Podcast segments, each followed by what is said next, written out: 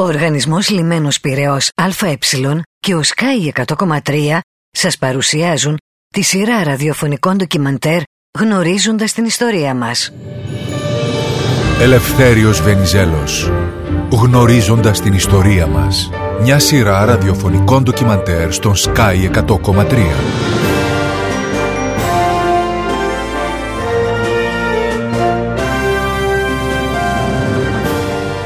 Διαβάζουμε από την ιστορία, από την εξιστόρηση της βιογραφίας του Ελευθέριου Βενιζέλου που έχει συνταχθεί από το Ίδρυμα Ελευθέριος Βενιζέλος με έδρα τα Χανιά. Η εκλογική ήττα, 1920 δηλαδή, αποτέλεσε μεγάλη έκπληξη για την διεθνή κοινή γνώμη και την ευρωπαϊκή ηγεσία. Συνέβη, γράφει ο Τσέρσιλ, να βρίσκομαι με τον Λόιτ Τζόρτζ στην αίθουσα του Υπουργικού Συμβουλίου τη στιγμή που έφτασε το τηλεγράφημα που ανήγγειλε το αποτέλεσμα των ελληνικών εκλογών και την απόφαση του Βενιζέλου να αποχωρήσει από την πολιτική. Ο Τζόρτζ σοκαρίστηκε πάρα πολύ και ακόμα πιο πολύ μπερδεύτηκε. Σχολίασε με έναν μορφασμό. Τώρα είμαι ο μόνος που έμεινε. Ο πρόεδρος Ουίλσον είχε καταβληθεί από την αρρώστια, ο Κλεμανσό είχε αποσυρθεί και ο Ορλάντο είχε ιτηθεί. Και συμπληρώνει ο Τσέρσιλ ότι τα εκλογικά αποτελέσματα ήταν μια συνταρακτική έκπληξη για όλους. Στην εξουσία ανήρθαν οι αντίπαλοι του Βενιζέλου και στο θρόνο επέστρεψε ο Κωνσταντίνος. Οι εξελίξεις αυτές προκάλεσαν σφοδρές αντιδράσεις στην ηγεσία, τον τύπο και την κοινή γνώμη των συμμαχικών πρωτευουσών. Οι Times του Λονδίνου σε μακροσκελές και ιδιαίτερα αιχμηρό άρθρο έγραψαν στις 17 Νοεμβρίου 1920 τα εξής. Οι ψηφοφόροι απέπεμψαν από την εξουσία τον μεγάλο πολιτικό και πατριώτη που τους ανύψωσε από την κατάσταση της αδυναμίας και της διάλυσης την οποία τους βρήκε σχεδόν στη θέση μιας μεγάλης δυνάμεως. Δεν μπορούμε να θυμηθούμε από την εποχή του Αριστίδη πιο χαρακτηριστικό παράδειγμα λαϊκής αγνωμοσύνης ή λαϊκής αφροσύνης. Και συνεχίζει η εφημερίδα τονίζοντας ότι οι σύμμαχοι θα αρνηθούν την ελάχιστη βοήθεια στον πράκτορα της Γερμανίας στον θρόνο των Αθηνών και μεταφέροντας τα δημοσιεύματα του δυτικού τύπου σημειώνει ότι οι σύμμαχοι δεν εκχώρησαν σε ένα τέτοιο ηγεμόνα ή σε ένα τέτοιο λαό τη Θράκη, την ευρωπαϊκή όχθη των Δαρδανελίων και τη Σμύρνη. Παράλληλα ο Τσέρσιλ εκφράζοντας τις αντιδράσεις της πολιτικής ηγεσίας στην Βρετανία έγραφε Υπήρχε η φιλοσυμμαχική Ελλάδα του Βενιζέλου και η φιλογερμανική του Κωνσταντίνου. Όλη η πίστη των συμμάχων άρχισε και τελείωσε με την Ελλάδα του Βενιζέλου όλη η δυσαρέσκεια επικεντρώθηκε πάνω στην Ελλάδα του Κωνσταντίνου. Οι Γάλλοι, που είχαν αιματηρά προηγούμενα από τον Νοέμβριο του 1916 με τον Κωνσταντίνο, αντέδρασαν σφοδρότερα. Η Φιγκαρό υποστήριξε την ανάγκη αναθεώρησης της γαλλικής πολιτικής σε σχέση με το πολιτικό πρόβλημα και τόνιζε ότι αν οι δυνάμεις αγνώρισαν τις δυσκολίες και υποστήριζαν την Ελλάδα για τα όμορφα μάτια του Βενιζέλου, έχουν κάθε λόγο να αποστρέφονται τον επίορκο γαμπρό του Κάιζερ Γουλιέλμου, που είναι ο Κωνσταντίνος δηλαδή. Ο Γάλλος Πρωθυπουργός σε δηλώσεις του τόνισε ότι η πολιτική του Κωνσταντίνου υπήρξε αιτία να παραταθεί ο πόλεμος επί ένα έτος, πιθανόν σε δύο έτη.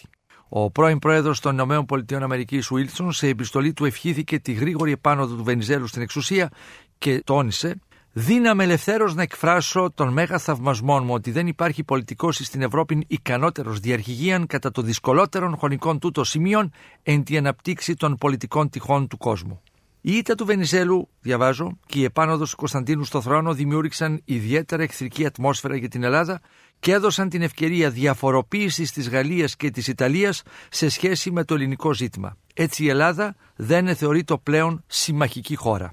Οι διάδοχοι του Βενιζέλου που με τη φιλιρινική δημαγωγία τους κέρδισαν τις εκλογές, αντί να σταματήσουν τον πόλεμο όπως υπόσχονταν προεκλογικά, οδήγησαν τον ελληνικό στρατό σε μια καταστροφική εκστρατεία μέχρι τα πρόθυρα της Άγκυρας. Η παράλογη αυτή στρατιωτική επιχείρηση, ο διχασμός του λαού, η εγκατάλειψη της χώρας από τους συμμάχους και τέλος η παρουσία στην Τουρκία ενός ηγέτη, του διαμετρήματος του Κεμάλ ο οποίος ενισχύθηκε από τη Σοβιετική Ένωση και αργότερα από τη Γαλλία και την Ιταλία, οδήγησαν μοιραία στη μικρασιατική καταστροφή που εκτός των άλλων κακών έφερε στην Ελλάδα 1,5 εκατομμύριο πρόσφυγες από τη Μικρά Ασία και την Ανατολική Θράκη. Κυρίες και κύριοι, αντιλαμβάνεστε ότι αυτό είναι το θέμα στην εξιστόρηση της προσωπικότητας της ιστορίας του Ελευθέριου Βενιζέλου. Προσεκλημένοι μας, ο κ. Θάνος Βερέμης, ομότιμος καθηγητής του Πανεπιστημίου Αθηνών ο κύριος Νικόλαος Παπαδάκης, Γενικός Διευθυντής του Ιδρύματος Ελευθέριος Βενιζέλος με έδρα τα Χανιά. Ο κύριος Ιάκωβος Μιχαηλίδης, επίκορος καθηγητής ιστορίας στο Αριστοτέλειο Πανεπιστήμιο Θεσσαλονίκης. Ο κύριος Ευάνθης Χατζηβασιλείου, αναπληρωτής καθηγητής στο Πανεπιστήμιο Αθηνών. ο κύριος Χαράλαμπος Μελετιάδης, καθηγητής Παντίου Πανεπιστημίου. Κύριε Παπαδάκη, το αποτέλεσμα των εκλογών του 20, η απόφαση δηλαδή του ελληνικού λαού να φέρει στην εξουσία την Ηνωμένη Αντιπολίτευση και συνεπώς να εκδιώξει από την εξουσία τον Ελευθέριο Βενιζέλο, ο οποίος και εξορίστηκε, καθορίζει τα πράγματα που θα ακολουθήσουν. Ακριβώς. Η Ελλάδα πρώτα απ' όλα χάνει τους συμμάχους της. Οι σύμμαχοι, όσο ήταν ο Βενιζέλο στην εξουσία, δεν είχαν δείξει διαθέσεις να εγκαταλείψουν την Ελλάδα ή έστω να αντιπαραταχθούν.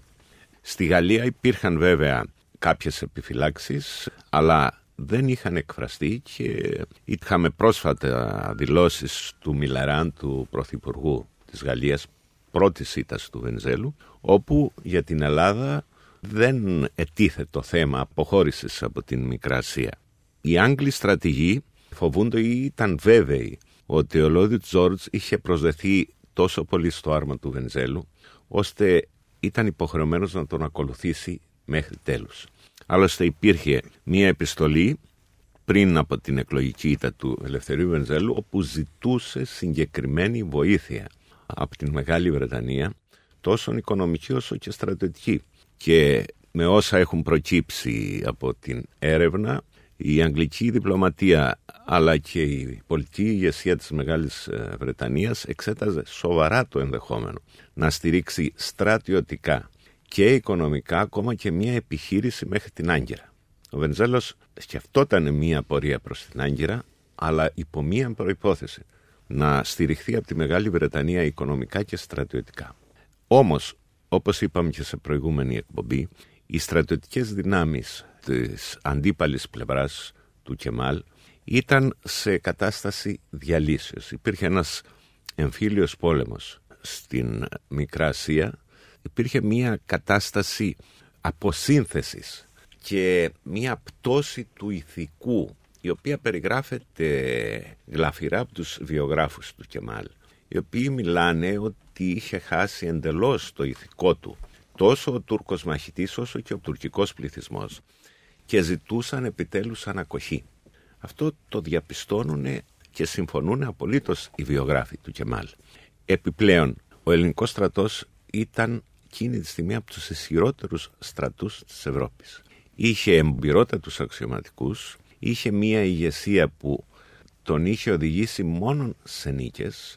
Η τελευταία νίκη ήταν, αν θυμάμαι καλά, τον Αύγουστο ή τον Σεπτέμβριο του 1920 τότε που οι δυνάμεις των Άγγλων στην περιοχή των Δαρδανελίων ζήτησαν βοήθεια από τον ελληνικό στρατό για να αντιμετωπίσουν τον Γεμάλ και μέσα σε λίγες μέρες ο ελληνικός στρατός είχε εξουδετερώσει πλήρως τις κεμαλικές δυνάμεις. Κατά συνέπεια, αυτό που φοβόντουσαν οι Άγγλοι στρατηγοί ότι δεν θα μπορούσε να πηδήσει από το άρμα του Βενζέλου ο Αλόιδ Τζόρτζ ήταν αληθινό. Λέει κάπου ο Μαρκεζίνης ότι δεν επηρέασε ή δεν επέδρασε στις αποφάσεις του Βενζέλου ο Λόιτ Τζόρτζ, ο Βρετανός Πρωθυπουργός, συνέβη το αντίθετο. Ο Βενζέλος τον έσυρε στο άρμα του. Είχαμε λοιπόν εξασφαλισμένους τους συμμαχικούς δεσμούς, απαραίτητη προϋπόθεση. Ο Βενζέλος ποτέ δεν έκανε πόλεμο χωρίς συμμάχους. Ο πρώτος Βαλκανικός πόλεμος ήταν μια συμμαχία των χριστιανικών κρατών κατά της Τουρκίας. Ο δεύτερος Βαλκανικός ήταν μια συμμαχία των δύο χωρών Ελλάδας και Σερβίας κατά της πρώην συμμάχου Βουλγαρίας. Στον Πρώτο Παγκόσμιο Πόλεμο συμμάχησε με τους Γάλλους στην πραγματικότητα στο Μακεδονικό μέτωπο, αλλά μετά άλλαξε σύμμαχο, συμμάχησε με τη Μεγάλη Βρετανία στην Μικρά Ασία. Αντιλαμβάνεστε ότι όλα όσα λέγαμε και στις προηγούμενες εκπομπές, η συμμαχία των συμμαχικών δεσμών η επιλεγμένη στόχη από τον Ελευθέριο Βενιζέλο. Αυτό είναι πολύ το, ξεκάθαρο. Το, το έχουμε, μέτωπο, το ένα, το ένα μέτωπο και μετά βλέπουμε. Ε, Επομένως, φεύγοντας ο Βενιζέλος, άφηνε μια πολύ ισχυρή Ελλάδα, ένα πολύ ισχυρό στρατό, ισχυρές συμμαχίες, όλες δηλαδή οι προποθέσει που θα επέτρεπαν στην Ελλάδα να ολοκληρώσει τις επιχειρήσεις και να βγει η τελική νικήτρια από το Μικρασιατικό πόλεμο. Κύριε Βερέμι, η απόφαση των εκλογών βγάζει ένα τουβλάκι από την κατασκευή και αποσταθεροποιεί το οικοδόμημα; Βγάζει ένα τουβλάκι που γκρεμίζει τελικά το σπίτι σιγά σιγά. Γιατί το τουβλάκι αυτό δεν είναι τούβλο, είναι τα θεμέλια, είναι ο Βενιζέλος. Τι έχουμε ανταυτού, έχουμε την Ηνωμένη Αντιπολίτευση με ένα κακό παρελθόν ως προς τους συμμάχους με έναν Κωνσταντίνο ο οποίος είναι κόκκινο πανί για τους συμμάχους σύμμαχος αυτός του γερμανικού κράτους ικανή αυτή η παρουσία του Κωνσταντίνου να τους αλλάξει την άποψη κύριε Δεν Βερέμι. είναι μόνο η παρουσία του Κωνσταντίνου, είναι ο τρόπος που διαχειρίζονται πλέον την εξουσία οι προσωπικότητες της Ηνωμένης Αντιπολιτεύσεως. Δηλαδή δεν έχουμε έναν αρχηγό εδώ, έχουμε πολλούς. Και τύπης μεν μπορεί να αλλάζουν οι, οι επικεφαλείς των κυβερνήσεων, αλλά στην ουσία μοιράζονται όλοι μια εξουσία. Δηλαδή ο Γούναρης που είναι υποτίθεται ο πρίμους Ιντερπάρες Πρώτον είναι ένας μετριότατος πολιτικός, δεν είναι σε θέση να διοικήσει, μα καθόλου δεν έχει καμία από τις ικανότητες του Βενιζέλου. Είναι ο Πρωτοπαπαδάκης, είναι ο Στράτος, είναι ο Μπαλτατζής, είναι ο Ράλης ο Γέρος, στην αρχή είναι διάφοροι. Και κανένας δεν φέρει τη μοναδική ευθύνη για την διαχείριση του κράτους αυτού. Το δε χειρότερο είναι ότι ενώ ο Βενιζέλος όπως είπατε σωστά ήταν ο κολλητός του Λόι Τζόρτζ και ήταν αμοιβαία αυτή η σχέση. Εδώ δεν έχουμε κανέναν κολλητό των Βρετανών, έχουμε τη Βρετανική αν θέλετε βαρέσκεια εφόσον υπάρχει ελπίδα να κρατηθούν αυτοί οι άνθρωποι στη Μικρασία. Γιατί, γιατί οι Βρετανοί προσβλέπουν στην σχέση στο δρόμο των Ινδιών κλπ. κλπ. Είναι η δικιά τους το τι έγιναν, λογική το ότι έγιναν οι μεγάλες δυνάμεις προς την πλευρά του Κεμάλ, ο οποίος να υπενθυμίσουμε να κάνουμε τη σύνδεση με τα προηγούμενα. Ο Κεμάλ, τη στιγμή που ψηφίζει η Ελλάδα εναντίον του Βενιζέλου, ο Κεμάλ αποβιβάζεται στη Σαμσούντα με εντολή, όπως έχουμε πει, του παλατιού. Είχε ήδη αποβιβαστεί. Είχε ήδη αποβιβαστεί. Ένα χρόνο πριν είναι πια στο μέσο της Ανατολίας και μπαίνει από τα παράλια της ε, Μαύρης Θάλασσας στην ενδοχώρα ναι, προκειμένου ναι. έχει εντολή έχουμε πει από το παλάτι να, να διαλύσει να τον παροπλήσει το στρατό. Κάνει όμως το αντίθετο. Και κάνει το αντίθετο. Συγκεντρώνει ναι. τις δυνάμεις του. Και οργανώνει ε, και εθνοσυνελεύσεις σε διάφορες πόλεις. με στρατιωτικούς όπως τον Καραμπεκύρ και άλλους οι οποίοι αρχικά τον έβλεπαν με υποψία και καταφέρνει σιγά σιγά να ενώσει ε, τους διασπαρμένους Τούρκους εναντίον των εισβολέων. Οι ναι. Έλληνες είναι εισβολείς. Έχει δυναμώσει σε τέτοιο σημείο ε, σε αυτόν τον χρόνο κύριε Βερέμι ο Κεμάλ έτσι ώστε να αρχίσει να φέρει την πλάστικα προς τη δική του πλευρά στο το των μεγάλων πια φαίνεται η υπεροχή του Κεμάλ. Το 21 αρχίζει πράγματι να φαίνεται η δεξιοτεχνία του σε αντίθεση με την ελληνική κυβέρνηση που είναι ο Βενιζέλος να χειρίζεται τις ξένες δυνάμεις. Ποιος γιατί... γύρισε πρώτα προς την δική του πλευρά; Καλά, αυτοί που γύρισαν πρώτα γιατί ήταν οι χειρότεροι σύμμαχοι θα έλεγα από όλους ήταν οι Ιταλοί. Οι Ιταλοί έχασαν τη Σμύρνη γιατί την ήθελαν πάρα πολύ. Δεν είχαν κανένα λόγο να υποστηρίξουν την Ελλάδα στη συνέχεια. Κανένα λόγο να υποστηρίξουν στην Ελλάδα. Ο χειρότερος αντίπαλος του Βενιζέλου ήταν ο Ιταλός πρωθυπουργός και ως εκ τούτου είναι οι πρώτοι που εμίδησαν. Οι Γάλλοι; Οι Γάλλοι αλλάζουν τακτική ακριβώς λόγω και της απουσίας του Βενιζέλου βλέπουν ότι με τους νέους δεν έχουν να κερδίσουν τίποτα και παραδίδουν τον οπλισμό τους στους Τούρκους. Με τους νέους πολιτικούς στην Ελλάδα. Με τους νέους πολιτικούς στην Ελλάδα. Να προσθέσω Παρακαλώ. ότι η μεταστροφή της Γαλλίας εμφανίζεται μετά το Σαγκάριο. Όταν πια οι Γάλλοι Είναι διαπίστωσαν ότι δεν υπήρχε προοπτική για τους Έλληνες να νικήσουν διότι στην πραγματικότητα ήταν μία ήττα ο Σαγκάριος. Μέχρι τότε ήταν ουδέτερη και φιλ... Περί, ας πούμε, φιλική προς την Ελλάδα. Είχαν μία ουδετερότητα.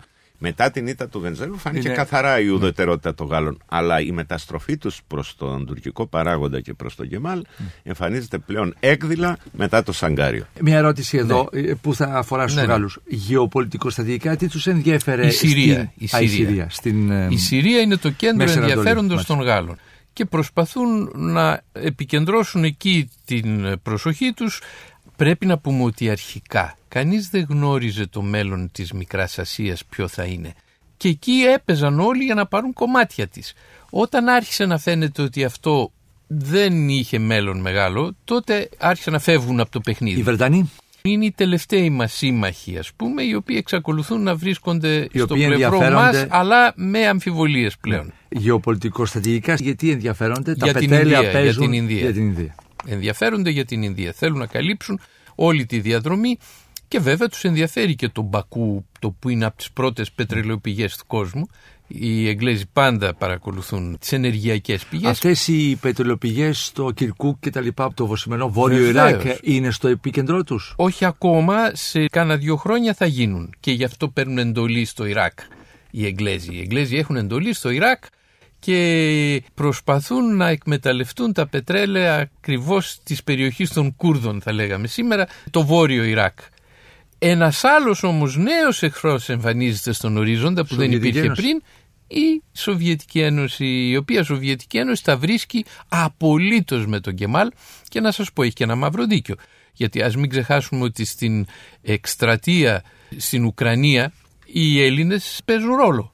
Στέλνει ο Βενιζέλος το άνθος τότε του ελληνικού στρατού. Άρα ο Λένιν θέλει στο το μαλακό του υπογάστριο από κάτω να είναι καλυμμένο. Ασφαλώς. Και δεν είναι και σαφές ακόμα τι είναι ο Ατατούρκ. Ο Ατατούρκ είναι ένας εθνικιστής μεν, αλλά κατά του Ισλάμ, αυτό είναι φανερό, έχει αρχίσει να φαίνεται, και κοσμικής ιδεολογίας. Δηλαδή αυτά τα δύο στοιχεία τον φέρνουν κοντά στη ρωσική αντίληψη. Η κοσμική ιδεολογία, όχι θρησκευτική και με έναν εθνικισμό υποβόσκοντα. Ναι, ναι. Συνεπώς εκεί τα βρίσκουν. Και ο Λένιν ή εν πάση περιπτώσει το Κομμουνιστικό Κόμμα βοηθάει τον Ατατούρκ, τον εξοπλίζει. Του δίνει όπλα. Πάντως δεν είναι τυχαίο ότι και αυτό το ειδήλιο μεταξύ Κεμάλ και Λένιν εμφανίζεται πάλι μετά την ήττα του Βενιζέλου. Έχει αρχίσει Όχι, και όχι, πιο όχι. πριν. Γιατί υπάρχει το μίσος των Σοβιετικών εναντίον Ναι, ναι, των- αλλά η υλοποίησή της του ξένης, ε, και η προώθηση παρουσίας. της σύνδεσης μεταξύ των δύο καθεστώτων, να το πω έτσι, εμφανίζεται Ναι. φανερά μετά την ήττα Ωραία. του Βενιζέλου. Κύριε Χατζηβασιλείου. Επιτρέψτε μου να τονίσω τη σημασία της σοβιετικής στάσης σε αυτό το σημείο. Η Σοβιετική Ένωση διαρριγνύει την διπλωματική απομόνωση του Κεμάλ. Η Σοβιετική Ένωση του δίνει υλικό. Η Γαλλία και η Ιταλία είναι μετά. Η Σοβιετική Ένωση είναι κρίσιμος παράγοντας και βέβαια υπάρχει μια κοινότητα συμφερόντων μεταξύ του κεμαλικού μορφώματος ακόμη δεν λέω κράτους και της Σοβιετικής Ένωσης διότι θεωρούν ότι κάνουν και οι δύο αντιυμπεριαλιστικό, αντιβρετανικό αγώνα. Από την άλλη πλευρά, πρέπει να καταλάβουμε ποια είναι η λογική του Βενιζέλου. Ο Βενιζέλος πηγαίνει στη Μικρά Ασία με ένα σύστημα. Είναι μαζί πάλι με, όπω πολύ σωστά το είπε ο κύριος Παπαδάκης, είναι αυτή η λογική του, ποτέ μόνη και ποτέ με τις δυνάμεις διασπαρμένες. Πηγαίνει μέσα σε ένα ολόκληρο σύστημα. Δηλαδή είναι ο ίδιος η Ελλάδα στην Ιωνία, υπάρχει γαλλική και ιταλική παρουσία στην Μικρά Ασία και υπάρχουν βέβαια η συμμαχική παρουσία στην Κωνσταντινούπολη με προεξάρχουσα τη Βρετανική εκεί πέρα. Είναι καλυμμένος συμμαχικά. Ήθελα να τονίσω εδώ πέρα το εξής. Η ήττα του Βενιζέλου νομίζω ότι δίνει το πρόσχημα στη Γαλλία. Η Γαλλία δυσανασχετεί για το την γεγονός παρουσία ότι... μας. Όχι με την Στην παρουσία μας. Εμείς όμως είμαστε πια πιο κοντά στους Βρετανούς. Αρχίζει να υπάρχει μια διαμάχη, μια ένας ανταγωνισμός Αγγλίας και Γαλλίας για το χώρο της Μέσης Ανατολής. Αυτό συμβαίνει και να υπήρχε ο Βενιζέλος. Ναι, κοιτάξτε, δεν είναι εύκολο να εγκαταλείψεις το Βενιζέλο. Ο Βενιζέλος είναι ο σύμμαχός σου από την πλευρά των Γάλλων. Θέλω να πω ότι η παρουσία του Κωνσταντίνου λειτουργεί και ως ένα είδος προσχήματος για τους Γάλλους. Από την άλλη πλευρά όμως, δεν πρέπει να ξεχνούμε αυτό που διαβάσατε στην αρχή. Αυτό που φέρεται να λέει ο Λόιτ Τζόρτζ όταν ακούει την ήττα του Τώρα είμαι Βενιζέλου. πια μόνος. Τώρα είμαι μόνος. Κοιτάξτε, να καταλάβουμε πώς δουλεύει το σύστημα του Βενιζέλου. Ο Βενιζέλος δεν πήγε στην ε, διάσκεψη ειρήνης απλώς και μόνο για να προωθήσει ελληνικά εθνικά συμφέροντα. Υπάρχει μια συνειδητή ταύτιση κοσμοαντιλήψεων μεταξύ του Βενιζέλου, του Λόιτ Τζόρτζ, του Κλεμανσό, του Βίλσον. Και για Δηλαδή- να κατανοήσουμε, κύριε Χατζηβασιλείου, είναι εξαιρετικά αυτά που λέτε. Τι θα πει εκείνη την περίοδο η- μια διάσκεψη ειρήνης στην οποία διαμοιράζεται μια δεν, αυτοκρατορία; δεν διαμοιράζεται μόνο μία αυτοκρατορία ή τρεις. Είναι μία νέα προσπάθεια για μια νέα οργάνωση των διεθνών σχέσεων πάνω σε συγκεκριμένες αρχές. Δηλαδή, νομιμοποιημένη εξουσία, δημοκρατική εξουσία, πράγμα που σημαίνει αρχή της αυτοδιάθεσης των λαών. Σήμερα, βέβαια, και διεθνώς στη βιβλιογραφία υπάρχει μια τάση να λένε ότι δεν ήταν καλό αυτό. Δεν μπορώ να φανταστώ γιατί δεν είναι καλή η ελευθερία. Αλλά, εν πάση περιπτώσει, υπάρχει η αρχή της αυτοδιάθεσης των λαών. Η δημιουργία νέων κρατών στην Ανατολική Ευρώπη, η αρχή της εθνικής ελευθερίας, Δηλαδή, της αυτεξουσιότητας. Θα υπήρχε κράτος Τουρκίας υπό τις Φυσικά, δυνάμεις φυσικά. της τρεις στο έδαφος της Μικράς Ασίας θα των υπήρχε, τριών χωρών; Θα, θα υπήρχε, θα υπήρχε Που μια επιτήρηση. παρικμασμένη Οθωμανική Αυτοκρατορία. Εδώ είναι το εξής όμως. Κοιτάξτε, δεν είναι μόνο αυτό. Είναι μια αντίληψη που ζητάει την αναμόρφωση των διεθνών σχέσεων σε ευρωπαϊκό και σε παγκόσμιο επίπεδο. Οι άνθρωποι αυτοί συμπλέουν σε μια συνολική αντίληψη, αρχή της αυτοδιάθεσης, η λειτουργία του έθνους κράτους, αλλά και η οργάνωση των διεθνών σχέσεων μέσω της κοινωνίας των εθνών. Λέμε πολλές φορές για το περίφημο επεισόδιο που θρυλείται ότι ζητάει ο Βενιζέλος να τον δει ο Woodrow Wilson, ο Αμερικανός πρόεδρος, που είναι ο ισχυρότερος από όλους φυσικά. Και αντί να του μιλήσει... Είναι ο πιστωτής ο Wilson. Ναι, ασύμβολα μόνο. Σαφώς το ισχυρότερο κράτος του κόσμου είναι ο Όλοι χρωστάνε λεφτά στην Αμερική. Και του δίνει 10 λεπτά ο Wilson και ο Βενιζέλος μπαίνει μέσα λέει, και αντί να του μιλήσει λέει, για τα ελληνικά εθνικά δίκαια, αρχίζει να του μιλάει για την κοινωνία των εθνών. Οπότε ενθουσιάζεται ο Βίλσον και μένει δύο ώρες ο Βενιζέλος και γίνονται πάρα πολύ στενοί συνεργάτες. Ο Βενιζέλος δεν πήγε να κοροϊδέψει το Αμερικανάκι και να του μιλήσει για αυτό που ενδιαφέρει τον Βίλσον. Και τον Βενιζέλο τον ενδιαφέρει. Είναι η φιλελεύθερη αντίληψη των διεθνών σχέσεων. Τι να κάνουμε; Είναι μια ειλικρινή στάση και η ταύτιση των συμφερόντων είναι ειλικρινής. Εδώ βλέπετε όμως ότι από την αρχική ομάδα των ανθρώπων που σχεδιάζουν αυτή την ειρήνη και βέβαια κάνουν και μεγάλα λάθη, ειδικά ως προς τη Γερμανία, στη συνθήκη των Βερσαλιών, μένει τελικά μόνο ο Λόιτ Τζόρ για Μισό να καταλάβω. Είναι Α πούμε ότι υπάρχει ο Βενιζέλος. Είπε την μαγική λέξη που μας έλειπε νομίζω τώρα. Βερσαλίες, Γερμανία και επιτήρηση της Γερμανίας από τους νικητές. Κάπως έτσι είναι και η Μικρά Ασία, για, λέτε πώς τη βλέπουν, ναι. είναι μια επιτηρούμενη περιοχή ναι. από την οποία παίρνεις και ό,τι μπορείς γιατί και οι Γάλλοι παίρναν από την περιοχή του Ρούρ το κάρβουνο όταν επιτηρούσαν ναι, την αλλά Γερμανία. είναι όλοι μαζί, είναι όλοι οι παίκτες στην ίδια αντίληψη. Αυτό που καταλαβαίνω από τον κ. Χατζηβασίλειο δεν, δεν, είναι στην ίδια αντίληψη. Στο πώς. Υπάρχουν μεγάλες διαφορές σε συγκεκριμένα θέματα. Ας πούμε οι Γάλλοι, αν μπορούσαν να διαλύσουν τη Γερμανία θα τη διέλυαν. Ε, κάτι που δεν θα δεχόταν οι Αμερικανοί και οι Άγγλοι. Και εδώ υπάρχει το πρόβλημα με τη Γερμανία ότι ούτε την κατέστρεψαν ούτε την επανέφεραν. Την κράτησαν σε ένα επίπεδο ταπεινωμένο σε τέτοιο σημείο. Γι' αυτό όταν, και ο δεύτερος πόλεμος. ώστε όταν θα ανέκαμπτε θα ζητούσε μια εκδίκηση. Μπορεί να υπάρχουν επιμέρους διαφωνίες. Αλλά η συνολική κοσμοαντίληψη, ο σχεδιασμός της ειρήνης βασίζεται σε συγκεκριμένες μεγάλες αρχές. Και εκεί πέρα είναι πολύ δύσκολο να εγκαταλείψουν οι Αγγλογάλοι τον Βενιζέλο. Η Ιταλία ακόμα. Γι' αυτό λέω ότι η έλευση του Κωνσταντίνου έρχεται ως ένα είδος προσχήματος. Παρόλα αυτά, το κρίσιμο στοιχείο το οποίο ε, ουσιαστικά είναι το εναρκτήριο λάκτισμα για την ισχυροποίηση και στο διεθνές πεδίο του Κεμάλ αλλά και στρατιωτικά είναι η σοβιετική υποστήριξη. Η Σοβιετική Ένωση είναι καθοριστικός ο ρόλος της εκεί πέρα. Έχετε και άλλη ερμηνεία γιατί έγινε; Νομίζω ότι θεωρούν και οι δύο ότι είναι οι αντιυμπεριαλιστικέ δυνάμεις και η Ελλάδα είναι όργανο του Βρετανικού θα Ιμπεριαλισμού. Θα έρθω, σας βλέπω κύριε Μελτιάδη. Δεν είναι πάντως στον πόλεμο η βοήθεια της Σοβιετικής Ένωσης. Άλλες δυνάμεις ε, τελικώς ε, επέδρασαν στη δεσμένη εξέλιξη. Ναι, αλλά μισό λεπτό κάτι θέλει να πει. Ναι, ε, ήθελα να πω ότι τηρουμένων των αναλογιών η Ελλάδα ως προς την Μικρά Ασία, την Τουρκία, είναι ότι είναι η Γαλλία για τη Γερμανία. Δηλαδή η Γαλλία έχει σύνορα με τη Γερμανία, η Γερμανία είναι η μόνιμη απειλή ήταν επί χρόνια γιατί ο μεγάλος αντίπαλος, το λέω ε, η αναλογία ποια είναι. Και η Γαλλία είναι ο, ο παίκτης που αποκτά τα περισσότερα ωφελήματα από την κατοχή της Γερμανίας ή την αφέμαξη ή σίδος. Της παίρνει το κάρβουνο, το σίδερο, ό,τι μπορεί. Η Αγγλία σε εκείνο το παιχνίδι είναι η Γαλλία στη Μικρασία. Καταλάβατε; Η Αγγλία αντίθετα παίζει με την Ελλάδα εδώ και την υποστηρίζει. Η Γαλλία είναι πιο απόμακρη. Ο Κεμάλ κερδίζει γιατί χάνουν οι Έλληνες. Αυτή είναι η ουσία. Όταν χάνει η Ελλάδα η αξιοπιστία της βρίσκεται χαμηλά και βέβαια η πολιτική ηγεσία δεν χαίρει εκτιμήσεως πουθενά και όλα αυτά μαζί βοηθούν την άνοδο του Κεμάλ. Κακά τα ψέματα ο Κεμάλ είναι ένας, ο Βενιζέλος ήταν ένας, ε, συνεπώς ο ένας μπορεί να οργανώσει το παιχνίδι του χωρίς περισπασμούς. Και αυτά κάνουν και τους Σοβιετικούς μεταξύ άλλων να πούνε αυτός είναι ο άνθρωπος. Εις ό,τι αφορά τους Σοβιετικούς υπάρχει μία μαρτυρία του Κορδάτου, στην ιστορία του Κορδάτου.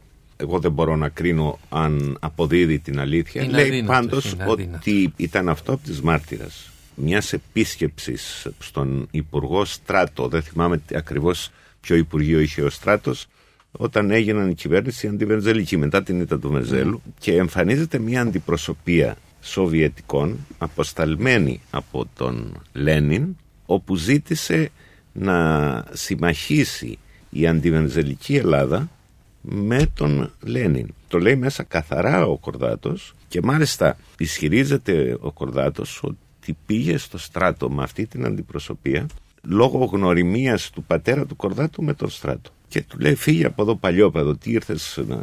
δεν με πήρε λέει στα σοβαρά. Το γράφει μέσα ο ίδιος σαν μαρτυρία προσωπική. Αυτό τώρα βέβαια αντιλαμβάνεστε ότι αν ισχύει αλλά γιατί να λέει ένα τόσο μεγάλο ψέμα; Κύριε Ο Κορδάτος γιατί τους πήγε τους Σοβιετικούς στον Υπουργό. Διότι είχε σαν Σέκε. Ήταν, ε, ήταν ε, Το κόμμα πήγε την αντιπροσωπεία των Σοβιετικών στον Υπουργό. Ναι, ναι. Ζητήσανε τη μεσολάβηση. τέτοιο, μάλλον δεν θα θυμάται καλά ο Κορδάτος. Τη μεσολάβησή του ζητήσανε εσύ, μπορείτε να ανοίξετε το βιβλίο να το διαβάσετε. Αυτό είναι μαρτυρία και δεν νομίζω ότι έχει λόγο να λέει ελπίζω, ελπίζω να μην θυμάται καλά. Μήπως υπερέβαλε κάποια πρωτοβουλία του ΣΕΚΕ που θα ήταν έτσι περιορισμένης. Δεν έχουμε εδώ το βιβλίο να μας... Ναι. Κύριε Μιχαηλίδη. Θέλω να δώσω και μερικές άλλες διαστάσεις που κατά την άποψή μου φωτίζουν λίγο περισσότερο ουσιαστικά όλη τη μικρασιατική περιπέτεια και θα ξεκινήσω από εκείνα τα λόγια που διαβάσετε του Λόι Τζόρτζ όταν έχασε ο Βενιζέλος και είπε τώρα είμαι μόνος. Φοβάμαι ότι δεν εννοούσε ότι ήταν μόνος στο εξωτερικό πεδίο.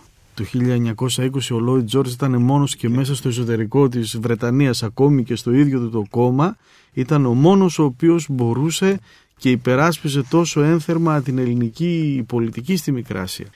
Δεύτερον, η διάσκεψη της ειρήνης με την οποία η Ελλάδα παίρνει και την εντολή όπως και άλλες χώρες δεν ήταν μια τόσο πανηγυρική διάσκεψη στην οποία δεν υπήρξαν διαφωνίες. Ήταν πολύ έντονες οι διαφωνίες. Σίγουρα είχαν ξεκινήσει από την Ιταλική στάση η οποία ήταν εμφανώς χολωμένη γιατί θεωρούσε ότι είχε αδικηθεί και δεν είχε πάρει αυτά τα οποία άξιζες στη θυμίζω και τις συμφωνίες Σάιξ Πικό που είχαν γίνει νωρίτερα και τις προσδοκίες που είχαν οι Ιταλοί και επομένως ήταν οι πρώτοι αντίπαλοι, οι δε Γάλλοι από τις παραδοσιακές σχέσεις που διατηρούσαν προνομιακά με την Οθωμανική Αυτοκρατορία είχαν φτάσει στο επίπεδο να είναι οι διαχειριστές του μεγαλύτερου μέρους του Οθωμανικού χρέους.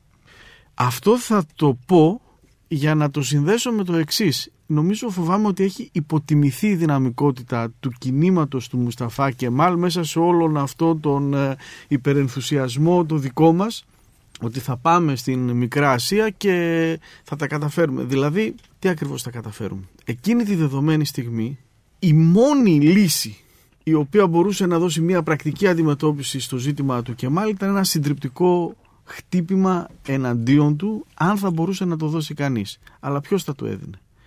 Ή θα έπρεπε ο ελληνικός στρατός πριν τις εκλογές του 20 όταν αποβιβάστηκε και ήταν στη Σαμσούντα ο Κεμάλ να υπερβεί τα όρια της εντολής και να διασπάσει ακριβώς αυτό το κίνημα ή αυτό που είπε νωρίτερα στη γένεσή του, στη γένεσή του ή η δεύτερη ευκαιρία ήταν ακριβώς εκεί τον Αύγουστο του 20 όταν επεκτάθηκε η ελληνική ζώνη κατοχής και πήγε ανατολικότερα να γινόταν εκεί ή από εκεί και ύστερα το ή το υποθετικό έγινε στην πραγματικότητα. δεν έγινε. Δεν του έριξαν το συντριπτικό χτύπημα. Δεν μπορούσαν να το κάνουν.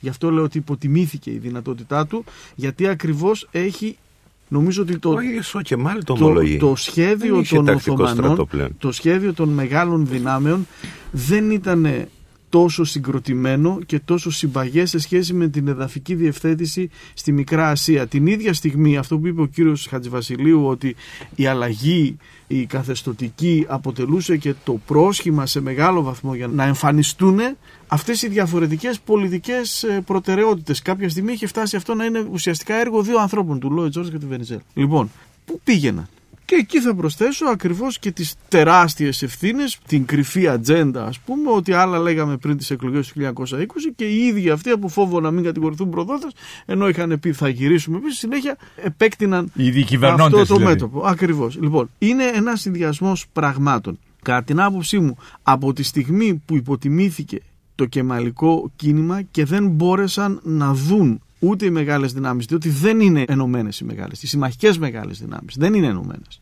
Δεν μπόρεσαν να παρουσιάσουν στο συνέδριο της ειρήνης, πέρα από την αρχή της αυτοδιάθεσης, αυτά είναι ωραία και τα κράτη που δημιούργησαν και θα ήθελαν να δημιουργήσουν, αλλά πλήρως συγκροτημένο σχέδιο τι θα κάνουμε και με την πρώην Οθωμανική Αυτοκρατορία δεν υπήρχε. Θα δούμε και θα κάνουμε. Λοιπόν, εκεί αυτό το πράγμα ήταν το υπόστρωμα το οποίο έδωσε τη δυνατότητα σε έναν χαρισματικό άνθρωπο να εκμεταλλευτεί με τον καλύτερο τρόπο αρκετά πριν από τις εκλογές αυτήν την ασυμφωνία των μεγάλων δυνάμεων. Το λέω αυτό γιατί ουσιαστικά ας πάμε και από την άλλη πλευρά. Να δούμε και οι ίδιοι οι Οθωμανοί πώς αντιμετώπιζαν αυτή την κατάσταση. Μέσα από εδώ γεννιέται η σύγχρονη Τουρκία. Για μας είναι η Μικρασιατική εκστρατεία, εκείνο ο εθνικό-απελευθερωτικός πόλεμος. Είναι η εθνική του εορτή. Είναι, είναι η εθνική του εορτή. Τι θα ακριβώς θα γίνει. Ή το διαλύεις και διαμοιράζεις τα ημάτια ή από εκεί και ύστερα υπάρχει πρόβλημα. Όπως αποδείχθηκε ότι υπήρχε. Έτσι με όλα τα υπόλοιπα που είπαμε. Αυτή την παρατήρηση ήθελα να κάνω και πιστεύω η άποψή μου είναι, σας είπα δεν μπορώ να μιλώ με το εάν, ότι αυτό το πράγμα για μένα έφτιαχνε την ε, απομάκρυση του Βενιζέλου από το πολιτικό προσκήνιο της έδωσε ακόμη πιο δραματικό χαρακτήρα. Γιατί ήταν ο μοναδικός άνθρωπος εκείνη τη στιγμή που μέσα σε ένα τόσο σύνθετο διεθνές πλαίσιο όπου οι όροι είχαν αντιστραφεί και το ήξερε ο Βενιζέλος ότι είχαν αντιστραφεί θα μπορούσε τουλάχιστον να είχε προσφέρει τη συμφερότερη λύση γιατί θα είχε εκμεταλλευτεί αυτόν τον πολιτικό του ρεαλισμό γιατί πιστεύουμε τις θεωρίες για όλα αυτά μέχρι που θα φτάναμε και που θα πηγαίναμε και τι θα γινότανε. Εγώ δεν ξέρω μέχρι που θα πηγαίναμε, αλλά μπορώ να εικάσω από τον βίο του Βενιζέλου ότι σίγουρα αυτό το οποίο θα είχε γίνει, όποιο και αν ήταν αυτό, θα ήταν το κατά τις συνθήκες το πιο εφικτό. Το 1972 ο Ινώνου λίγο πριν πεθάνει είχε δώσει μια συνέντευξη στο Μαρκεζίνη, δεν ξέρω αν την έχετε διαβάσει εκεί ομολογεί διάφορα πράγματα. Ότι το 20 ήταν έτοιμοι να παραχωρήσουν την Κωνσταντινούπολη στους Έλληνες αρκεί να έφευγαν από τη Μικρά Ασία αλλά όχι πλήρης κυριαρχία της Νέας Τουρκίας στη Σμύρνη. Ένα είδος ημιαυτόνομου κρατηδίου το συζητούσαν. Το λέει καθαρά ο, ο Ισμέτινον. Κύριε Παπαδάκη. Μου κάνει εντύπωση ναι, πώ δεν λαμβάνονται αυτά ναι, υπόψη. Αντιλαμβάνομαι τι λέτε. Αυτό που θέλω να πω είναι ότι εκεί γεννιέται μια νέα Τουρκία. Από τη στιγμή που εκ των πραγμάτων κατέστη αδύνατο να μην υπάρξει μια νέα Τουρκία και πηγαίναμε προς μια νέα Τουρκία ήταν θέμα χρόνου όλες οι εδαφικές ρυθμίσεις να πάρουν υπόψη τους και τη δημογραφική κατάσταση. Αυτό το πράγμα είναι ένας μακροπρόθεσμος παράγοντας. Εγώ δεν διαφωνώ μαζί σας, με συγχωρείτε δεν διαφωνώ ότι ο Βενζέλος ως μεγάλος ρεαλιστής και με βάση τις διεθνείς συνθήκες όπως διαμορφωνόταν τότε ότι θα επιχειρούσε να βρει εν τέλει μια ειρηνική λύση η οποία θα εξασφάλιζε και τον προσφυγικό κόσμο κατά πάσα πιθανότητα θα εξασφάλιζε ολόκληρη την Ανατολική Θράκη να εικάσουμε με βάση τα προηγηθέντα διότι το αν στην ιστορία δεν στέκει αλλά με την προηγούμενη πολιτική του σταδιοδρομία, τις επιλογές του, Ακριβώς. την διπλωματική του δεξιοτεχνία και προπαντός τις στρατηγικές επιλογές. Να προχωρήσουμε παρακαλώ. Κύριε Μελτιάδη. Θα ήθελα να κοιτάξω τα πράγματα λίγο πιο μακροσκοπικά και στο επίπεδο των ιδεών. Είναι αναμφισβήτητο ότι κρίσιμος παράγοντας στην υπόθεση της Μικρασιατικής Εκστρατείας και των εξελίξεων στο Μικρασιατικό μέτωπο είναι η συσχέτιση που αναγνωρίζουμε, η συνάφεια που αναγνωρίζουμε ανάμεσα στις πολιτικές του Κεμάρ και στις πολιτικές της Σοβιετικής Ένωσης τότε. Θυμίζω όμως ότι η Τουρκία ήδη μέσα στην μαρξιστική φιλολογία η Τουρκία ως συστατικό στοιχείο του ανατολικού ζητήματος έχει μια μακρά παρουσία. Ήδη δηλαδή οι προτεργάτες του μαρξισμού, ο Μάρξ και ο Έγγελς έχουν μια πλούσια αρθρογραφία η οποία επισημαίνει την Τουρκία ως θέατρο υπεριαλιστικών αντιθέσεων κλπ. κλπ. Επομένως στην Τουρκία κατά κάποιο τρόπο εκείνη την εποχή δοκιμάζονται ενδεχομένως οι θεωρητικές δυνατότητες των πολιτικών θεωριών. Σε αυτό το πράγμα ο Κεμάλ συνεισφέρει με την στροφή του προς τις αρχαίγονες υποτίθεται δυνάμεις, τα αρχαίγωνα φιλετικά χαρακτηριστικά, γιατί υπάρχει ένας αναμφισβήτητος φιλετισμός μέσα στη σκέψη του, στα αρχαίγωνα φιλετικά χαρακτηριστικά του τουρκικού έθνους και πάνω σε αυτά οικοδομή τις καινούργιε του αντιλήψεις. Είναι ενδιαφέρον ότι αυτή η ανάγνωση που κάνει ο Κεμάλ συσπηρώνει στοιχεία δυτικοευρωπαϊκού ορθολογισμού. Επομένως το μόρφωμα που στείνει ανεξαρτήτως από τη δραματικότητα των στιγμών, από τα χαμηλά του ξεκινήματα ή από τις φάσεις της απογοήτευσης κλπ. έχει μια δυναμική. Το δεύτερο στοιχείο που θα ήθελα να πω είναι ότι επικρατούν στις συνθήκες που ακολουθούν το τέλος του Πρώτου Παγκοσμίου Πολέμου και τα σχετικά με την τύχη της Τουρκίας κλπ. Στη συνθήκη δηλαδή των Σευρών και μετά της Λοζάνης. Ενώ επικρατούν κάποιες γενικές ιδέες πολιτικής, διεθνούς πολιτικής, σαν αυτές που υπενθύμησε ο κ. Χατζηβασιλείου, υπάρχει ένα ειδικότερο πολιτικό ζήτημα που αρχίζει να τίθεται στην Ευρώπη, το ζήτημα της εσωτερικής πολιτικής διακυβέρνησης. Μην ξεχνάμε την αμφιταλάντευση της Γερμανίας ανάμεσα σε ένα είδος κοινοβουλευτισμού επηρεασμένο από την Αγγλία και σε ένα άλλο πιο θα έλεγε κανείς υπηρετικό πολιτικό μόρφωμα. Σε αυτές όλες τις διεργασίες εγώ θα τολμούσα να πω ότι στην Ελλάδα δεν βρίσκουμε εύκολες απηχήσεις ή δεν βρίσκουμε εύκολες απαντήσεις ή τέλος πάντων εύκολους προβληματισμούς.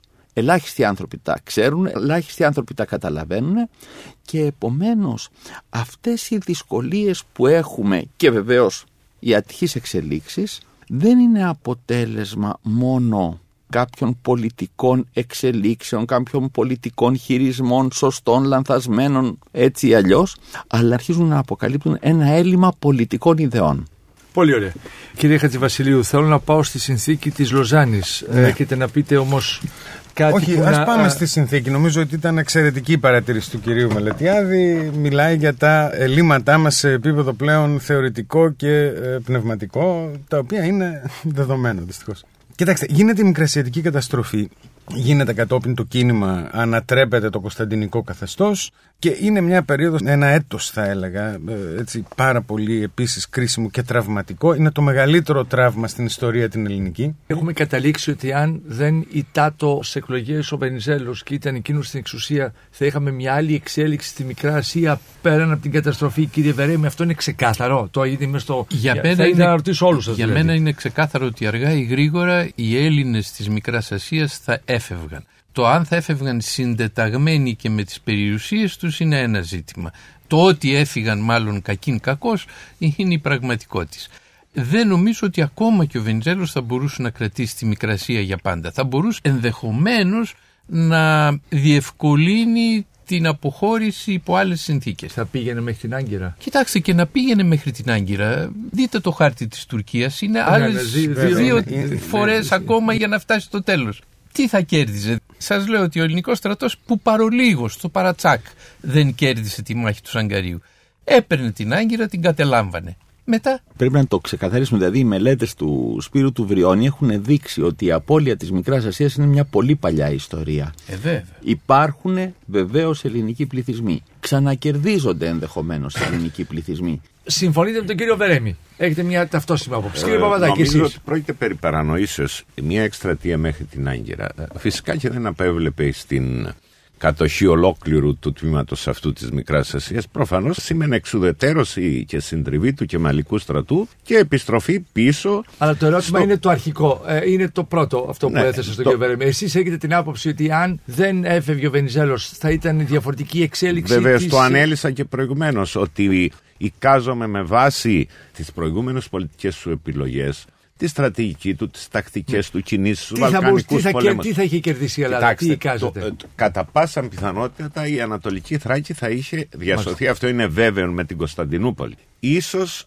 τελικά να καταλήγαμε και σε ένα ημιαυτόνομο κρατήδιο στην περιοχή της Μύρνης. Αυτά βέβαια είναι υποθέσεις. Όλα, ναι. Αλλά με βάση την ισχύ που είχαν τότε η Ελλάδα και από την άλλη μεριά ο Κεμάλ φαινόταν καθαρά ποιος κέρδιζε. Αλλά πρέπει να πούμε ένα πολύ βασικό πράγμα το οποίο έχει να κάνει με την καταστροφή. Μάλλον δύο πράγματα. Μετά την ήττα του Σαγκαρίου, δηλαδή μετά την επιστροφή του ελληνικού στρατού τον Αύγουστο του 21 εις τους καταβλισμούς έμεινε ακίνητος εντελώς ο ελληνικός στρατός στις σκηνές και πέρασε έναν ολόκληρο χειμώνα σε απραξία. Αυτό ήταν που κατέστρεψε το ηθικό του ελληνικού στρατού και ξεκίνησε και η πλήρης διάλυση. Επί ένα χρόνο ήταν σε απραξία. Και κατά σύμπτωση εκείνη την περίοδο ο Βενζέλος στέλνει μια επιστολή στον Δαγκλή, τον αρχηγό του κόμματος των φιλελευθέρων. Και έγραφε ότι αυτού δεν μπορούν να αντιληφθούν μερικά απλά πράγματα της ιστορίας και της διεθνούς πολιτικής. Ότι πρέπει να συμμορφωθούν με τις υποδείξεις πλέον των μεγάλων δυνάμεων. Τώρα που έχουμε χάσει τους συμμάχους μας. Και να σκεφτούν ότι ολόκληρη η Ρωσία συμμορφώθηκε μετά την υπογραφή της συνθήκης του Αγίου Στεφάνου, υπεχώρησε και συμμορφώθηκε με τις υποδείξεις της Μεγάλης Βρετανίας, ολόκληρη η Ρωσία. Θυμόταν τον Κρημαϊκό πόλεμο, γι' αυτό; Η Ελλάδα η μικρή οφείλει να συμμορφωθεί και να διαπραγματευτεί διότι οι σύμμαχοι συζητούσαν μια ρύθμιση Ωραία. για την σωτηρία της Μύρνης. Υπήρχαν εναλλακτικές λύσεις. Τίποτα από αυτά δεν εξεμεταλλεύτησαν. Αυτό είναι μια πραγματικότητα αναφιζήτη. Κύριε Χατζηβασιλείου. Ναι, εγώ δεν έχω καμία αμφιβολία ότι ο Βενιζέλος θα άνοιγε άλλες προοπτικές διαχείρισης. Δεν μπορώ να σας πω ότι αν κέρδιζε τις εκλογές του 20 θα κέρδιζε και τον πόλεμο η Ελλάδα. Πράγματι, αυτό που είπε ο κύριος Μιχαηλίδης, ότι εδώ πέρα και ο κύριος Μελετιάδης, εδώ έχουμε βαθύτατες, από πολύ βαθιά, από πολύ κάτω εξελίξεις στο σώμα το τουρκικό, το κοινωνικό και υπάρχουν πράγματα τα οποία δεν μπορούμε να σταθμίσουμε. Δεν υπάρχει αμφιβολία ότι είναι άλλο ιστορικό μονοπάτι αυτό που άνοιξε με την ε, ήττα του Βενιζέλου τον Νοέμβριο του 20. Ήθελα όμως να πάμε λίγο στο ζήτημα της πορείας προς τη συνθήκη της Λοζάνης. Εδώ πια μιλάμε για το μεγαλύτερο τραύμα στην ελληνική ιστορία. Θέλω να στην διαβάσω ευρύτερη κάτι και να διάρκεια πάρετε της. το λόγο. Βεβαίως. Ναι, Εσείς κύριε Μιχαλίδη για την προηγούμενη ως προς τον Βενιζέλο. Πείτε και εσείς τη δική σας Ναι, γνώμη. η λύση η οποία θα δινόταν σίγουρα δεν θα μπορούσε να μην πάρει υπόψη της τη δημογραφική κατάσταση της περιοχής. Η δημογραφική κατάσταση της περιοχής δεν μπορούσε υπό τις συνθήκες ε, είτε τότε είτε μεσοπρόθεσμα είτε σε ένα πιο απότερο στάδιο να μην λάβει υπόψη της και τον τουρκικό παράγοντα ο οποίος υπήρχε στο χώρο της Μικράς Ασίας. Αλλά είμαι πεπισμένος στο πλαίσιο της ε, αντιληπτικής μου ικανότητας ότι η παρουσία του Βενιζέλου θα έδινε την καλύτερη δια της περιστάσης λύση. Ποια θα ήταν αυτή; Ένα ημιαυτόνομο καθεστώς, ένα καθεστώς ε, στο οποίο ας πούμε υπό την αρχή της αυτοδιάθεσης θα ήταν κάποιο είδους ομοσπονδιακό σε μια φάση, ίσως. Αλλά σίγουρα 1,5 εκατομμύριο πρόσφυγες 300.000 αγνοούμενοι και σκοτωμένοι Δεν θα είχαν αυτή τη μοίρα. στρατιώτες Δεν και θα είχαν άμαχος αυτή τη μοίρα. πληθυσμός αυτό δεν είναι λίγο. Καθόλου, αλλά Ακριβώς. δεν θα είχαν αυτή τη μοίρα. Αυτό. Το προ- αυτό, Αυτό το αυτό πράγμα. είναι συνταρακτικό έτσι να το έχει κανείς στο μυαλό του. Φυσικά. Επιστρέφω στα βιογραφικά στοιχεία για τον Ελευθέριο Βενιζέλο και διαβάζω. Μετά την καταστροφή η Ελλάδα αγωνιζόταν να επιβιώσει. Σε αυτές τις κρίσιμες στιγμές θυμήθηκε πάλι τον άνθρωπο που είχε απομακρύνει δύο χρόνια πριν από την εξουσία. Εν τω μεταξύ ο στρατός και ο στόλος επαναστάτησαν και ανέτρεψαν τον Κωνσταντίνο. Η νέα κυβέρνηση των Αθηνών απευθύνθηκε στον Βενιζέλο και τους ζήτησε να αναλάβει την εκπροσώπηση της χώρας στις διαπραγματεύσεις που διεξάγονταν στη Λοζάνη με την Τουρκία. Ο Έλληνας ηγέτης, δαμάζοντας την ψυχική του οδύνη από την καταστροφή του έργου του, παραμερίζοντας το όνειρο της μεγάλης ιδέας, τις αντιδράσεις των αξιωματικών και τις προσδοκίες των προσφύγων, υπέγραψε τον Ιούλιο του 1923 μια έντιμη ειρήνη, η οποία καθόρισε τα σύνορα της Ελλάδος με την Τουρκία. Την ίδια χρονιά υπέγραψε σύμφωνο για υποχρεωτική ανταλλαγή των πληθυσμών μεταξύ των δύο χωρών. Αρχίσουμε από εσάς, κύριε Χατζηβασιλείου. Είναι η πιο μαύρη ώρα, το μεγαλύτερο τραύμα στην ελληνική ιστορία. Το είπε πολύ ωραία ο κύριος Μιχαηλίδης. Δεν υπάρχει τίποτα συγκρίσιμο στην ευρύτερη διάρκεια της ελληνικής ιστορίας. Την καταστροφή ακολουθεί μια τρομερή πολιτική ανατάραξη. Είναι το κίνημα, ουσιαστικά είναι στρατιωτική δικτατορία. Αυτό που γίνεται ε, μετά την καταστροφή. Υπάρχει το πρόβλημα το μεγάλο της ε, δίκης και της εκτέλεσης των έξι, το οποίο δημιουργεί χειρότερες συνθήκες διχασμού, διότι οι αντιβενιζελικοί το καταγγέλουν ως δικαστική δολοφονία του συνόλου της ηγεσίας τους. Σημειωτώνει ότι ο Βενιζέλος ήταν εναντίον της εκτέλεσης. Γίνεται μια συζήτηση ακόμα περί στρατιάς του Εύρου, νέου πολέμου, το οποίο είναι εντελώς τρελό. Και βέβαια χάνεται και η Ανατολική Θράκη μαζί. Και χάνεται η Ανατολική Θράκη και ο Βενιζέλος τους το λέει από τη Λοζάνη στην κυβέρνηση των Αθηνών ότι είναι αδύνατον, δεν μπορεί η Ελλάδα να επαναλάβει τις εχθροπραξίες μόνη της εντελώς και με τον στρατό της καταστραμμένο. Και αυτή τη στιγμή είμαστε στο 1923 όπου ο Βενιζέλος καλείται να περισσώσει ό,τι μπορεί. Να περισσώσει ό,τι μπορεί από αυτό το τρομερό ναυάγιο. Το δικό του έργο έχει ναυαγίσει και τώρα πάλι τον φωνάζουμε γιατί πραγματικά έχει ένα τεράστιο κύρος. Δεν είναι ο πρωθυπουργός της χώρας, είναι ο Έλληνας εκπρόσωπος στη συνδιάσκεψη της Λοζάνης. Να σημειώσουμε ότι θα επιστρέψει στην εξουσία το 1928. Το 24 για μια εβδομάδα. Αλλά θα τον διώξει ο Παπαναστασίου. Με πολύ άσχημο τρόπο. ναι, γιατί ο Παπανασίου ήθελε να κάνει κατευθείαν ανακήρυξη αβασίλευτη, ενώ ο Βενιζέλος ήθελε να τηρηθούν κάποιες διαδικασίες. Άρα έχουν πολύ μεγάλη σημασία αυτά που έχουμε προείπει στις προηγούμενες εκπομπές ως προς τη ματιά του Βενιζέλου για το πολίτευμα και πώς μπορεί να εξελιχθεί. Ναι, ασφαλώς. Ε, το πολιτιακό στην ο, Ελλάδα. Ο, εδώ πέρα υπάρχει το πρόβλημα ότι το 1923 ο Βενιζέλος καλείται και πάλι να εκφράσει την ώρα της τραγωδίας τώρα υπάρχουν πάρα πολλές προσδοκίες από το Βενιζέλο το ζήτημα της Ανατολικής Θράκης ή αν μπορούσε να περισσώσει κάτι άλλο νομίζω ότι περιέσωσε ό,τι παραπάνω μπορούσε υπάρχει μια κατηγορία εναντίον του ότι αποδέχεται την υποχρεωτική ανταλλαγή των πληθυσμών το 1923. 30 Ιανουαρίου του 1923 που είναι η σύμβαση. Θα ήθελα να τονίσω εδώ πέρα το απολύτως αυτονόητο ότι ο Βενιζέλος όταν αποδέχθηκε, και μάλιστα μπορώ να σας πω ότι και ο ίδιος έθεσε το θέμα στην κοινωνία των εθνών, οι Έλληνες από τη Μικρά είχαν ήδη φύγει. Αν πούμε ότι είναι 1.400.000, είχαν φύγει το 1.200.000. Ε, όχι, λιγότεροι. Αλλά, ε, εν πάση η Καπαδοκία περιπτώσει... έμενε. ναι, ναι. Ε, Ε, ναι. Αυτό που, τον, αυτό που είχαν θα, φύγει θέλω όλοι. να τονίσω Κα- λοιπόν ναι. είναι ότι ο Βενιζέλος εκείνη τη στιγμή αναζητεί χώρο για να τοποθετήσει αυτούς τους ανθρώπους μέσα στην απόλυτη φρίκη και δυστυχία. Επομένως στην πραγματικότητα ο Βενιζέλος με αυτήν τη συμφωνία της 30 Ιανουαρίου του 23 ή αν θέλετε η Ελλάδα αποδέχεται την ε, αντίληψη της υποχρεωτικής εκδίωξης των πληθυσμών τις οποίες την έχει επιβάλει η νικήτρια Τουρκία. Θέλετε να πείτε επί των Ναι, αριθμών. Θα ε, συμφωνήσω απολύτως Μιχαλίδη; με τον ε, κύριο Χατζηβασιλείου και για να δώσω κάποια στοιχεία θα πω το εξής. Τέσσερις μέρες πριν την υπογραφή της συνθήκης της Λοζάνης για την ανταλλαγή των πληθυσμών, δηλαδή 30 Ιανουαρίου υπογράφεται, 26 Ιανουαρίου 1923, ο Ελευθέρω Βενιζέλος βρίσκεται στη Λοζάνη και δηλώνει σε εφημερίδες ελληνικές. Γνωρίζω ότι ο προσφυγικός κόσμος θα με αναθεματίσει δι' αυτό που κάνω. Αλλά έχω τη συνείδηση νήσυχων ότι εργάζομαι προς το συμφέρον αυτού. Τι εννοούσε. Όντας στην Λοζάνη, παίρνει μία σειρά από τηλεγραφήματα από συλλόγους αλυτρώτων, από μικρασιάτες, από ποντίους, από ανθρώπους που του λένε πρόσεξε τι πηγαίνεις να κάνεις. Υπάρχει έντονη αλληλογραφία. Και στέλνει επιστολή απαντητική από τη Λοζάνη προσπαθώντας να εξηγήσει την υπογραφή που θα βάλει. Και η η επιστολή αυτή δημοσιεύεται παραμονές της υπογραφής και απευθύνεται και λέει το να διαμαρτύρεστε όμως κατά της υποχρεωτικής αναχωρήσεως των ενελάδη Τούρκων και κατά της εξασφαλιστήσης αποζημιώσεως των προσφύγων δια τας εγκαταληφθήσας εν Τουρκία ακινήτους περιουσίας των μου φαίνεται ακατανόητον, διότι τούτο ακριβώς επιδιώκει η λεγόμενη ανταλλαγή των πληθυσμών. Η Τουρκία απειλάχθη ήδη της παρουσίας των Ελλήνων επί του εδάφους της, ή το δε αποφασισμένη να συνεχίσει την απέλαση και των υπολείπων και να εκδιώξει και το Πατριαρχείο και ουδήσει το διατεθειμένος να μας βοηθήσει, φθάνον εν ανάγκη μέχρι ρήξεως προς την Τουρκία, για να επιβάλλουμε τα αντιλήψεις μας ως προς τα ζητήματα αυτά.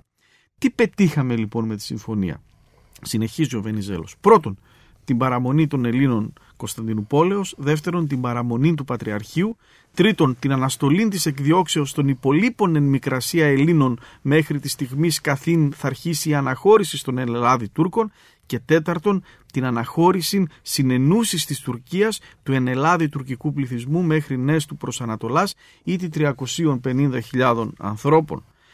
Αυτό τι σημαίνει. Δεν υπάρχει καμία αμφιβολία ότι η συνθήκη της Λοζάνης είναι μια απάνθρωπη συνθήκη. Παρόλα αυτά όμω. Παρόλα αυτά για την Ελλάδα είχε συντελεστεί και ο Βενιζέλος παίρνει για μία ακόμη φορά τη δύσκολη απόφαση. Η μεγάλη Ελλάδα εκείνη τη στιγμή που τα λέει αυτά η μεγάλη ιδέα αλλάζει με αυτά τα λόγια του περιεχόμενο. Δεν είναι πια το κράτος να βρει το έθνος του και να πάει στις αλήτρωτες περιοχές. Αυτό έχει στην προκυμαία της Αλλά Μύρνης το έθνος έχει να βρει γκρεμίσει. το κράτος. Το έθνος πια θα βρει το κράτος. Αυτή είναι η νέα φιλοδοξία του και αυτή θα υλοποιηθεί το επόμενο διάστημα. Δεν είναι φιλοδοξία, είναι ρεαλισμός, είναι η πραγματικότητα. Είναι η σκληρή πραγματικότητα. Εδώ ήθελα να πω ότι πράγματι η, η ανταλλαγή των πληθυσμών ήταν και έγκαιρη και σωτήρια για το μέλλον της Ελλάδας. Διότι φανταστείτε τη Μακεδονία τη σημερινή, αν υποθέσουμε ότι είχε 400.000 Οθωμανικό πληθυσμό τότε που αντιλάγει και άλλες 200.000 η Κρήτη. Όχι, λιγότερες. Λιγότερες. 150.000. Ας πούμε συνολικά είναι, λένε συνολικά ότι είναι 500.000. Ας πούμε 350.000 που μάλλον περισσότεροι ήταν. Λογαριάστε την πληθυσμιακή δημογραφική αύξηση της Τουρκίας έκτοτε. Η Τουρκία τότε ήταν 12 εκατομμύρια περίπου. Σήμερα είναι 70. Λοιπόν, αν πολλαπλασιάσετε με το 7 τους 350.000 θα υπήρχαν σήμερα, αν η δημογραφική άνοδος είναι ανάλογη, θα είχαμε σήμερα τον αριθμό αυτών. 2,5 εκατομμύρια. 2 εκατομμύρια. 2,5 εκατομμύρια. Μα Λοιπόν, στη αυτό Δυτική θα ήταν Θράκη πρόβλημα. σήμερα έχουμε Εκεί όχι, εκεί η Άλλα δημογραφία, προβλήματα εκεί η δημογραφία είναι δημογραφικά. λίγο, λίγο δημο- διαφορετική γιατί φεύγει και πολλοί κόσμος.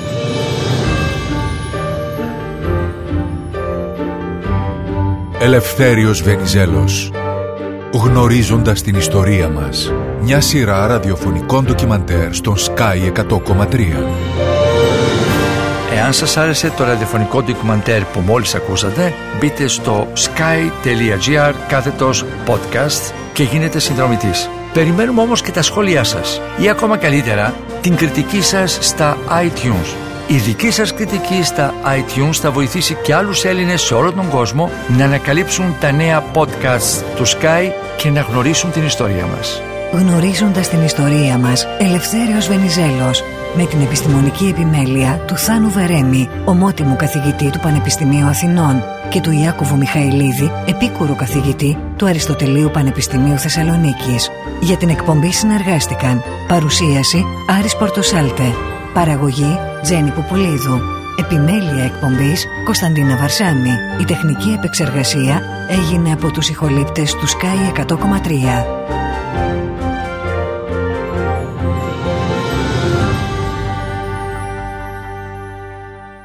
Ο Οργανισμός Λιμένος Πυραιός ΑΕ και ο Sky 100,3 σας παρουσίασαν τη σειρά ραδιοφωνικών ντοκιμαντέρ γνωρίζοντας την ιστορία μας.